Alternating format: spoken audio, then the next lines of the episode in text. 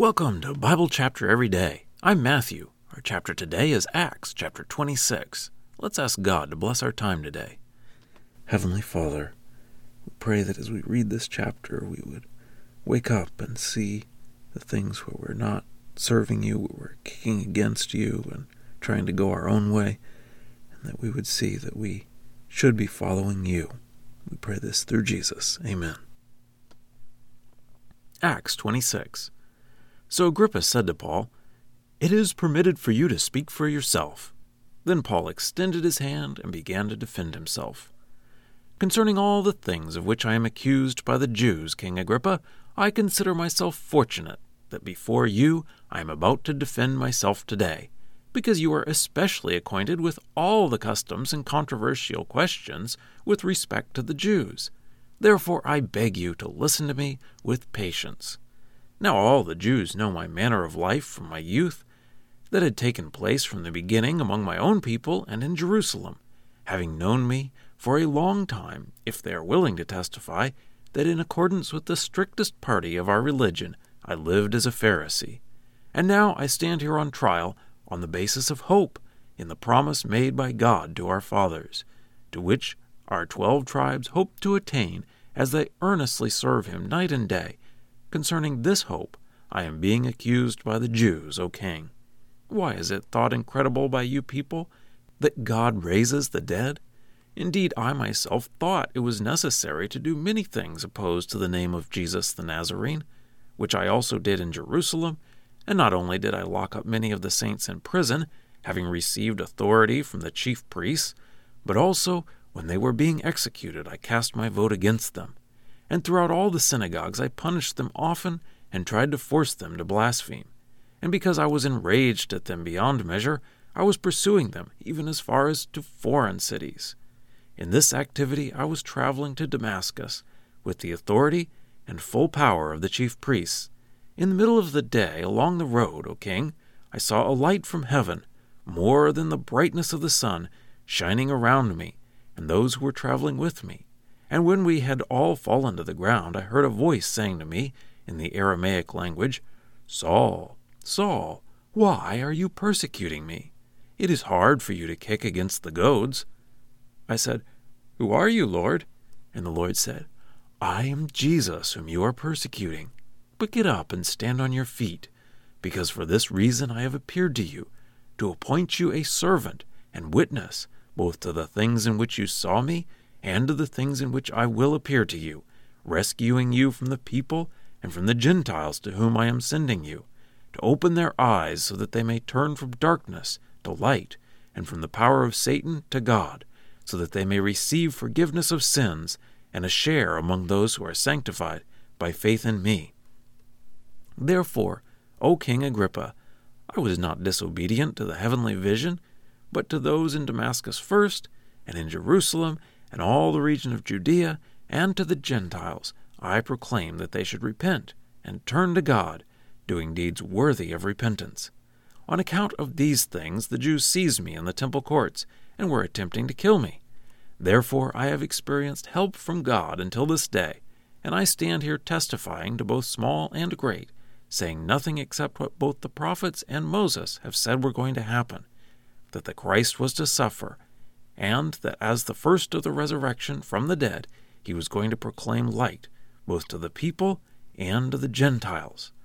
And as he was saying these things in his defense, Festus said with a loud voice, you are out of your mind, Paul. Your great learning is driving you insane. But Paul said, I am not out of my mind, most excellent Festus, but I am speaking words of truth and rationality.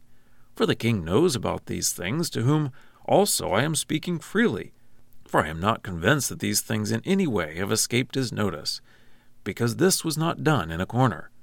Do you believe the prophets, King Agrippa? I know that you believe. But Agrippa said to Paul, In a short time are you persuading me to become a Christian? And Paul replied, I pray to God whether in a short time or in a long time, not only you, but also all those who are listening to me today may become such people as I also am, except for these bonds. Both the king and the governor got up, and Bernice and those who were sitting with them, And as they were going out, they were talking to one another, saying, This man is not doing anything deserving death or imprisonment. And Agrippa said to Festus, This man could have been released if he had not appealed to Caesar. Well, that's our reading. Let's dig in. In chapter 25, Festus, the new governor, sets up a special hearing so that King Agrippa can hear Paul and help Felix write his letter to Caesar. So now in this chapter, Paul gives his defense. Paul starts out briefly saying something good about his main hearer, in this case, King Agrippa. Paul again is truthful in what he says, but he specifically says that Agrippa is especially acquainted with both all the customs and controversial questions with respect to the Jews. Paul goes back in his speech to his life as a Pharisee when he was persecuting Christians. He tells Agrippa that Paul is now following what the Jews have always hoped for then we get to hear about Paul's vision on the road to Damascus for the third time in the book of Acts. This time, Paul doesn't mention Ananias or how his vision was restored or his baptism. Paul does give us some more words that Jesus said. He focuses on how Jesus told him he would be preaching to Gentiles. Paul may be summarizing and including some other words that Jesus gave him during the vision in Jerusalem that Paul had mentioned earlier. Paul says he was not disobedient to the vision and had been preaching ever since and that is why the Jews seized him and tried to kill him.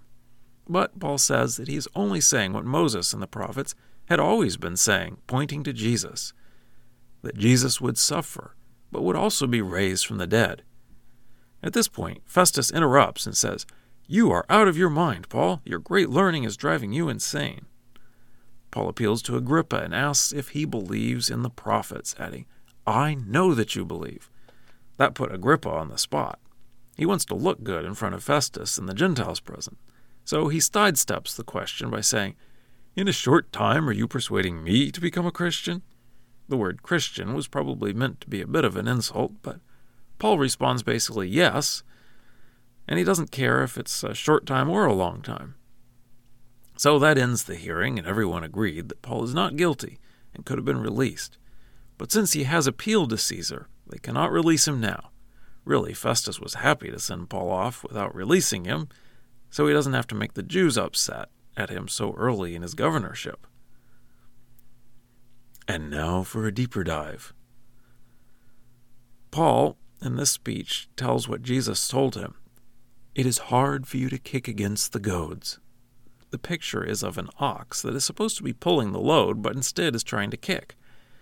But it is kicking an ox goad, an ox goad is a sharp, pointy stick. They would use it to prick the ox to make it go the direction they wanted. So it would be a foolish ox to kick against that goad. It would only hurt. Jesus is saying that Paul, persecuting his followers, was kicking against the goads. And once Paul learned that, he stopped kicking and started going God's direction. Before Paul met Jesus on the road, he would not have said that he was kicking against God but apparently there were things that were pricking him that he wasn't paying the proper attention to. Similarly, I think he's trying to make the point to King Agrippa that Agrippa knows enough that he should be doing better, and it is pricking him. But Paul doesn't say that explicitly. But he does talk about repentance.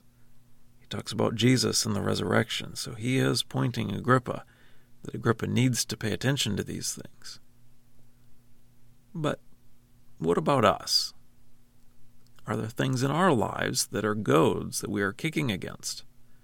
Things where God is trying to direct us, but we are fighting it. Do we really think that we can win at that? Scripture quotations are from the Lexham English Bible, copyright 2012, Logos Bible Software. Lexham is a registered trademark of Logos Bible Software.